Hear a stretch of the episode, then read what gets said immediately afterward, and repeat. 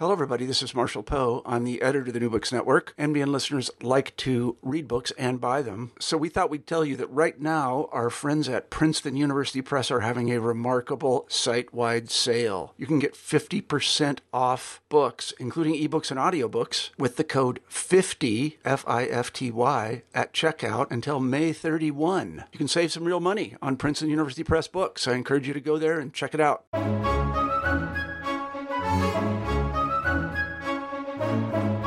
Hello, everyone, and welcome back to New Books and Christian Studies, a channel on the New Books Network podcast. I am your host, Crawford Gribben, and today my guest is Matthew E. Ferris. Matt is the author of the recently published book, If One Uses It Lawfully The Law of Moses and the Christian Life, recently released by Stock in 2018. Matt, congratulations on the book and welcome to the show. Thank you, Crawford. I'm glad to be here. It's great to have you on the show. You've written a fascinating book, but before we begin to talk about the book, could you tell us a little bit about yourself? Sure. So I um, I am a member of a local church, and uh, I've been active in the study of Scripture really since uh, the time of my conversion, shortly after college. Um, and I, I make my living in information technology, but I've always been um, a student both of scripture and of church history. And so um, that's really uh, what I'm about. I'm uh, active in uh, teaching Bible studies in the local church, uh, in uh, Bible study fellowship, and uh, other ministries. my training actually is as a musician, and so I've been active in music ministry in various congregations as well. And really, the um, um, this topic has has been one that's occupied me, I, I would say, for really most of my Christian life. Um, so that's you know at at this uh, I guess late date, um, I finally decided to write about it. Now, this is not your first publication, is it? No. Uh, so my my first book uh, is a book called Evangelicals Adrift. The subtitle is uh, Supplanting Scripture with Sacramentalism. And that book really grew out of uh, a desire to address um, evangelical converts into either Roman Catholicism or Eastern Orthodoxy. Um, and uh, at various points, this is certainly not a uh, a tide, if you will, but a, a, trickle, I guess you'd say, of evangelicals who, for various reasons, are dissatisfied with what they find in the diversity within evangelicalism and taking a look uh, across the Tiber, if you will, or across the Bosphorus in the case of the Eastern Orthodox and saying that I think what I see over there makes more sense. And so uh, evangelicals who convert, um, I contend, are, are making certain assumptions which I believe are not true. And so that book was to address uh, how scripture is in fact sufficient, how it addresses those concerns. And really, it was a, a plea to look at both scripture and history. And if one does that, uh, I think the argument for for making that move is, is a weak one, and that uh, the scriptures retain their authority and their sufficiency um, despite the acknowledged difficulties and diversity within evangelicalism. So that was my first book. Now, just listening to that description of that project, listeners will be aware that you're writing from a, a position of commitment, Matt. Uh, and, and you bring that commitment into this new book as well, if one uses it lawfully, the law of Moses and the Christian life. Um, if in that earlier project you were thinking about relationships or theological debates between traditions within the new book, you're thinking about a debate within evangelicalism or within uh, popular Protestantism, born again Protestantism, however you might want to describe that. What what is the background to this new book, if one uses it lawfully, the law of Moses in the Christian life?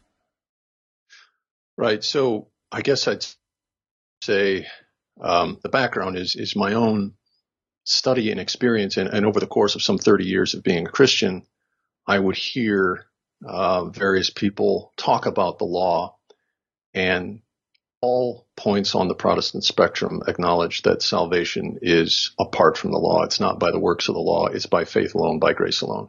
And so there never was really any disagreement on that. But then various traditions would quickly say, but we still as Christians must obey the law. We do retain an obligation to the law. Uh, and that, as I read scripture, never really squared with what I read Paul saying both in Romans and Galatians chiefly um, as to the Christian's position regarding law. And so it was really a desire to uh, parse that issue and to figure out what various traditions were saying, why they were saying it. And as you say in the first book and in this book as well, um, I am I am taking a position. Um, it, it is it is polemic, although I, I, trust I'm irenic in in how I present other views. Um, I I don't uh, you know I acknowledge uh, those who disagree with me on my position as brothers in Christ. Uh, so that's not that's not really a question there, but it's really what does the New Testament say about the law, um, the discontinuity between the old covenant and the new covenant. I found to be not um, in some traditions what some were saying about that discontinuity. I could not square with what I find in the New Testament. So it was really an attempt to uh, put on paper uh, what I saw the New Testament saying, as well as interact with the scholars uh, um, through various traditions and examine what they were saying, why they believe uh, what they were saying about the law, and and does that match with what we read in the New Testament? So it was really a, a desire to kind of examine this question from all angles and then come up with some coherent statement of what then is our relationship as New Testament believers. What is our relationship to the law of Moses? This is this so is that's what I. It's a big question, Matt, isn't it? And it's one that engages congregations at, at that level, but it's also one that engages scholars as well. Um, the footnotes uh, to this book demonstrate your commitment to situate this particular discussion within quite a broad range in conversation, which stretches across New Testament scholarship right the way through into theological um, scholarship as well. What is the, the general state of the field on this issue, particularly of Paul and the law?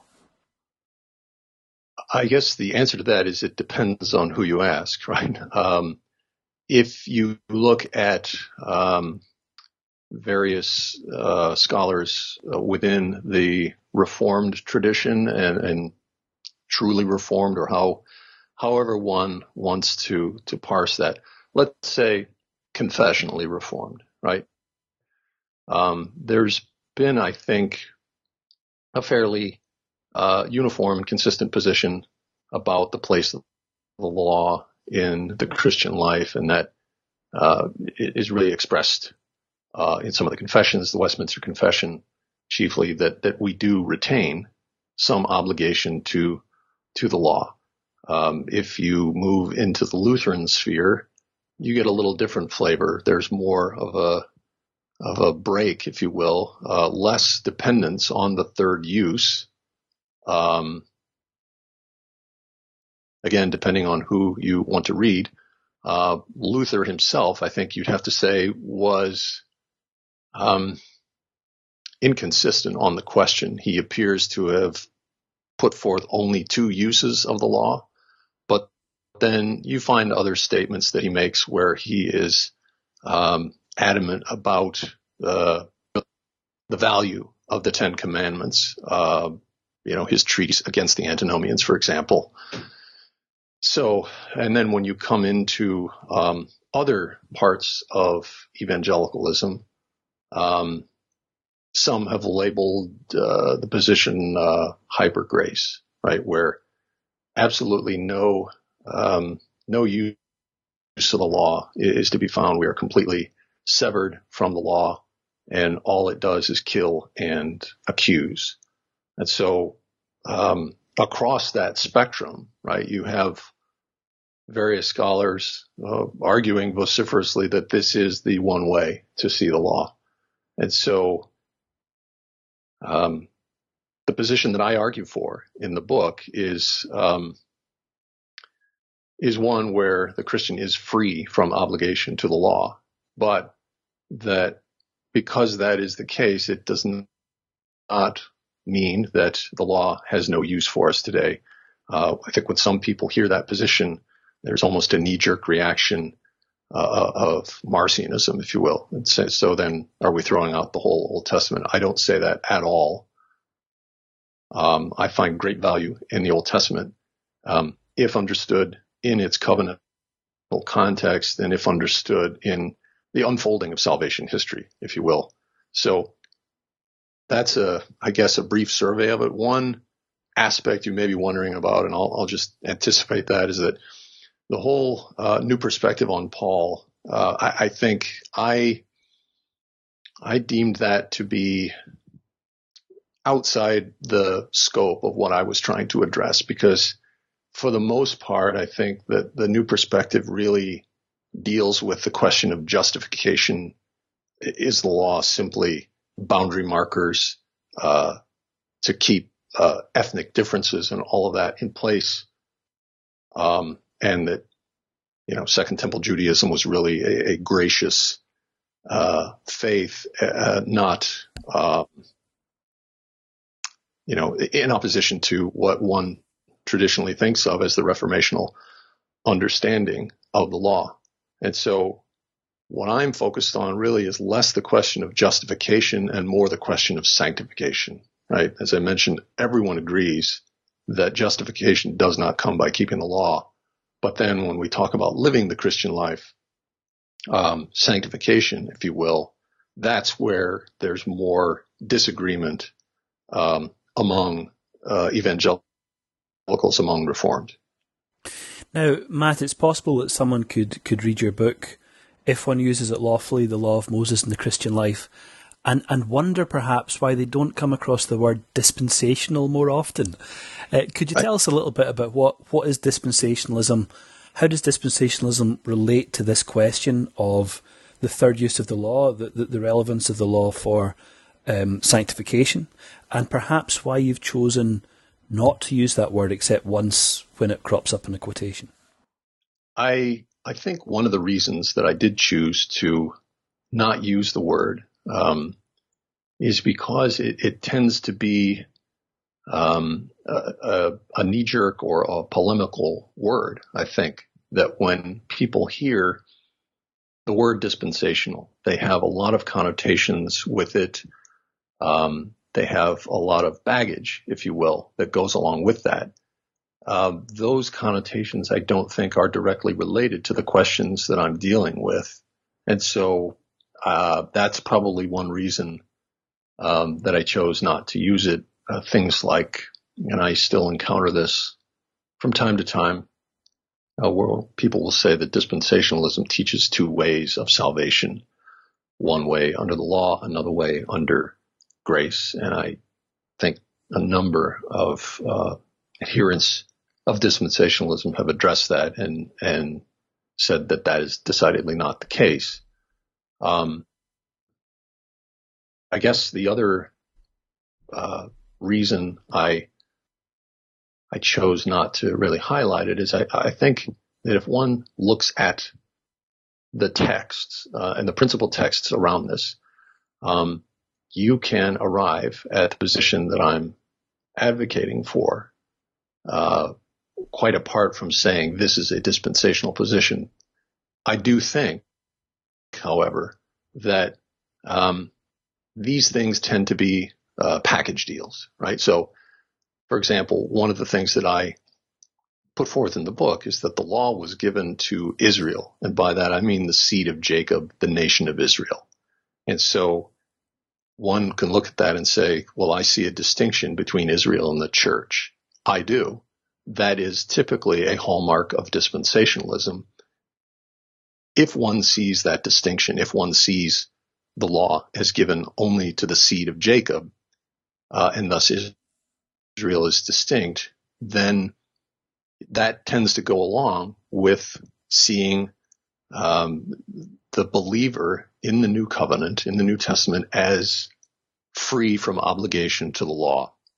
And so I think in some sense, you've, you've, uh, perhaps ferreted this out that as you read what I wrote, a lot of the positions that I'm taking, one could say, well, this is, this would fit into a dispensational view of this. And I, I, I don't disagree with that, but I wouldn't say that, um, one has to say upfront, this is a dispensational position. I, I prefer to argue it from the text of scripture and to show how uh, this position is in fact what what Paul teaches.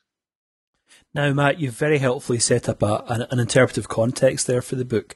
How would you summarize what the book itself is arguing? Sure. So I I would say that there are a, a few principal arguments I'm making. Probably the, the chief one is that um, the believer in the new covenant does not retain an obligation to the law of Moses.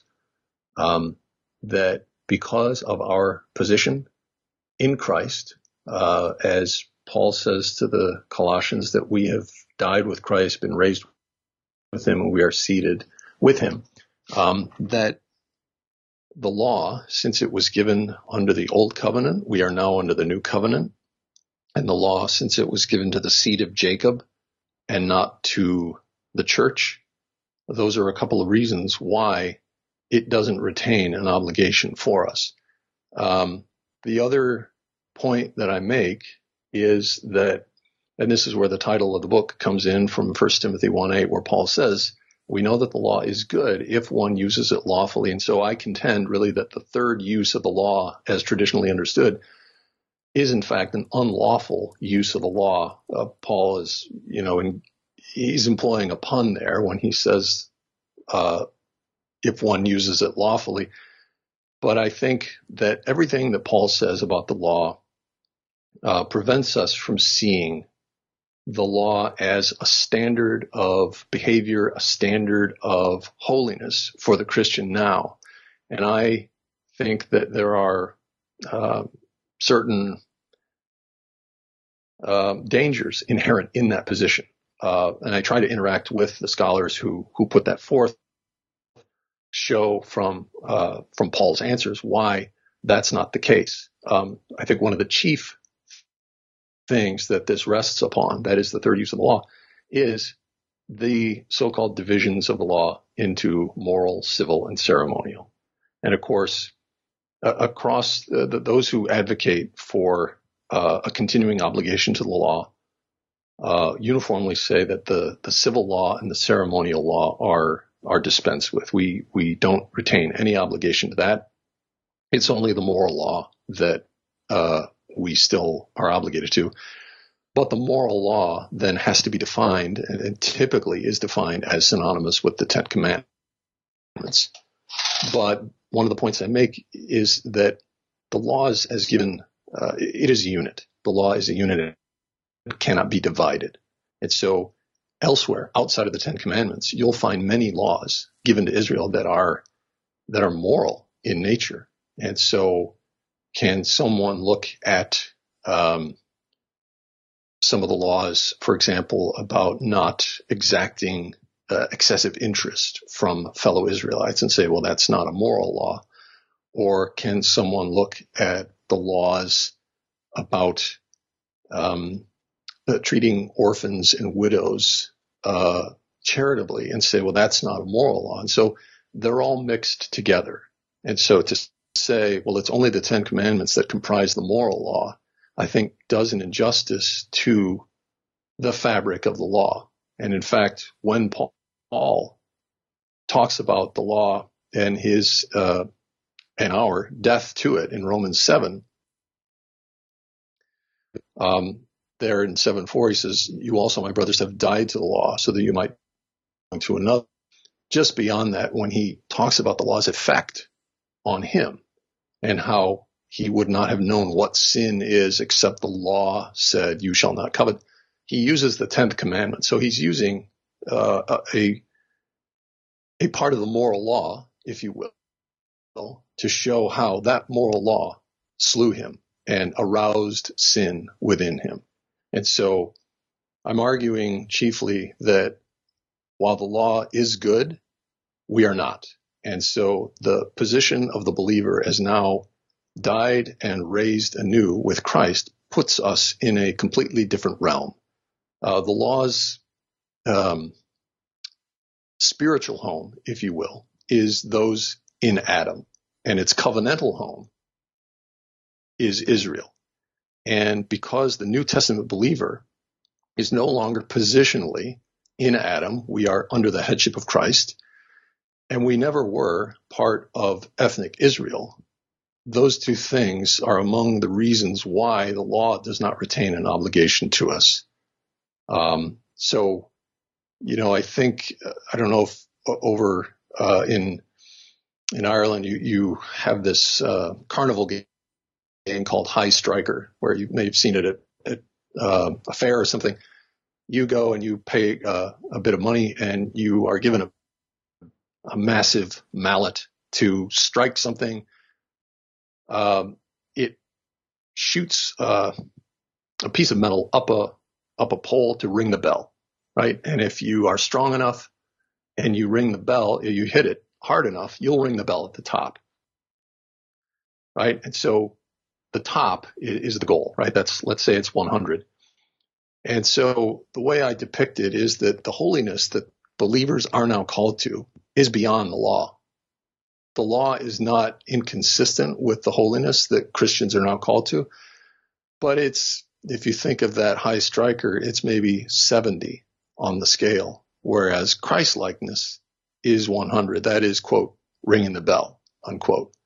And so that's perhaps the the other major tenet in this view that I dispute. That is that the law and the moral law, the Ten Commandments, if you will, represent the highest expression of God's will for believers. And I reject that as inconsistent with what we find in the New Testament. When Jesus says, uh, a new commandment I give to you that you love one another as I have loved you, that is that is way beyond anything we find in the law. So uh, those are some of the some of the high points of, of what I'm arguing um, for why uh, a third use, why obligation to the law for Christians, why measuring our Christian lives by the law uh, really falls short of what the Apostle Paul is is pointing us to. Now, Matt, in the book, you make a distinction between keeping the law and fulfilling the law. What are you getting at there? Right. Yes. Um, I'm getting at, I guess, the way I see Paul um, using the law. And so one of the one of the key passages that people usually go to when I present this view is Romans 13, where Paul quotes several of the Ten Commandments, and he says, you know, love is the fulfilling of the law. And people will go to that passage and say, you see, Paul is, is telling us to obey the law here. But if you look carefully at what he says, he never says, therefore, you must obey these commandments. He uses the, the Ten Commandments almost as a springboard to his larger point, and that is to love one another, right? Therefore, love is the fulfilling of the law. And so consistently in the New Testament, Paul points to love as the fulfillment of the law, but he never tells believers that they need to keep the law. And I think that gets to this distinction um, that love is really the goal in the Christian life. And if I am loving my neighbor as myself, I really don't have to worry about fulfilling, about keeping the law because the law's requirements, which I see as holiness, will be fulfilled by my loving my neighbor as Jesus has called me to beyond what the law says. And I, I would add that this, um, that position is not unique to me. Uh, it's not, uh, something that I've just come up with. Um, one of the writers that I quote in the book is Brian Rosner, who teaches at Moore College in Sydney, and his excellent book, Paul and the Law, in the uh, New Studies in Biblical Theology series, is a great look at this, and and that is also one of the points that he brings out that that fulfilling the law uh, is distinct from keeping the law, Christians are called to fulfill the law through love, but they're never called to keep the law. And that, that distinction is an important one because it continually points us beyond the law and to the Lord Jesus and his example. Now, you've got a full chapter in the book, Matt, on the use of the Ten Commandments within the New Testament. But can we move beyond that just to think about the title of the book itself, which, of course, is that quotation from um, First Timothy: "If one uses it lawfully, the law of Moses in the Christian life."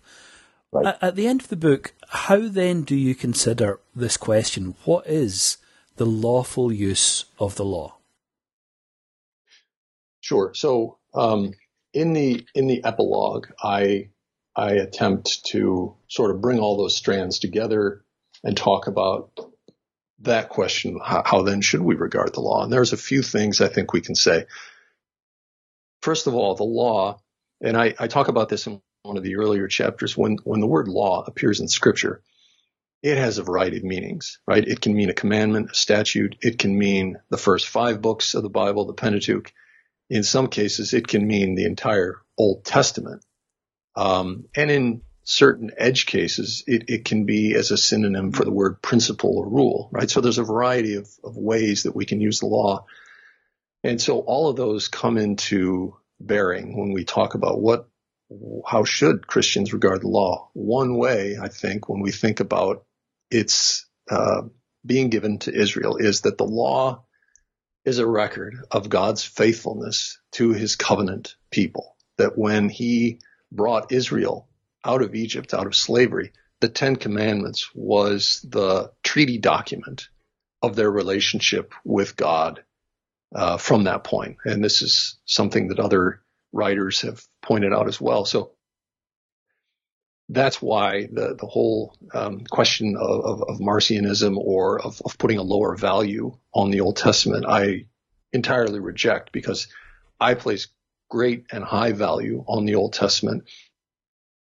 Uh, and in fact, I say this in the book that uh, among those who hold to this distinction that I'm talking about of uh, the believer having no obligation to the law, I have heard a very rich and deep teaching uh, of typology out of the law and of how it points us to Christ. And so not only is it a record of God's faithfulness to his people, but it also points forward to the Lord Jesus um, in all of the offerings that you find at the beginning of Leviticus, the burnt offering, the sin offering, and we have specific references in the New Testament where you find the antitype identified there. So it is it is a rich source of uh, typology and of pictures of the Lord Jesus in his self-giving sacrifice. Um, and then a third way is uh, the law as wisdom, and this is something that the Brian Rosner is, is really good about pointing out, is that the way Paul quotes the law and the way he uses it uh, can at first seem rather unexpected to us. I'm thinking of the place, uh, for example, in um, First Timothy, where he uh, talks about not muzzling the ox when it treads out the grain, and he's talking about remunerating uh, those in full-time Christian work, right? And so, in its original context, you wouldn't think that had anything to do with uh, paying Christian workers, but Paul repurposes it, if you will, as wisdom in the New Testament. Um, and so there's definitely a, a, wisdom use for the law, even if it doesn't condemn us anymore, even if it doesn't retain obligation. Um,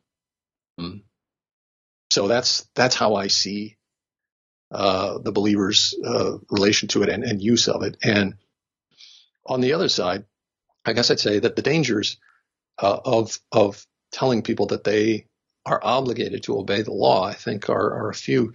Some people uh, um, will try really hard to obey the law, and of course they will fail because that's what that's what Scripture tells us is that no one can keep the law, and so there's there's a real possibility of, of despair that you're just I'm not good at this, I can't do it, and it, it leads to a defeatist um, Christian life where you're trying to do something that I would argue you're not called to do.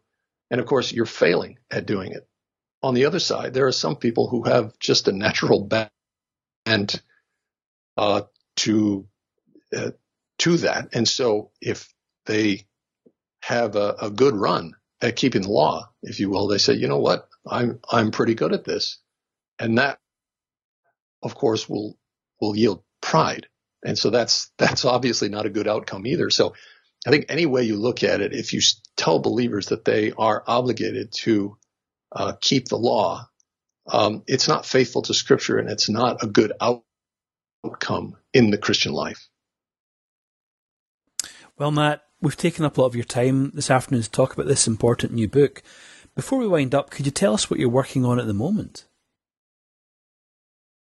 Sure. So actually, I, I have a book uh, coming out uh, next month, actually from Lucid Books, that is a, a, bit different from what I've written thus far. It is decidedly evangelistic.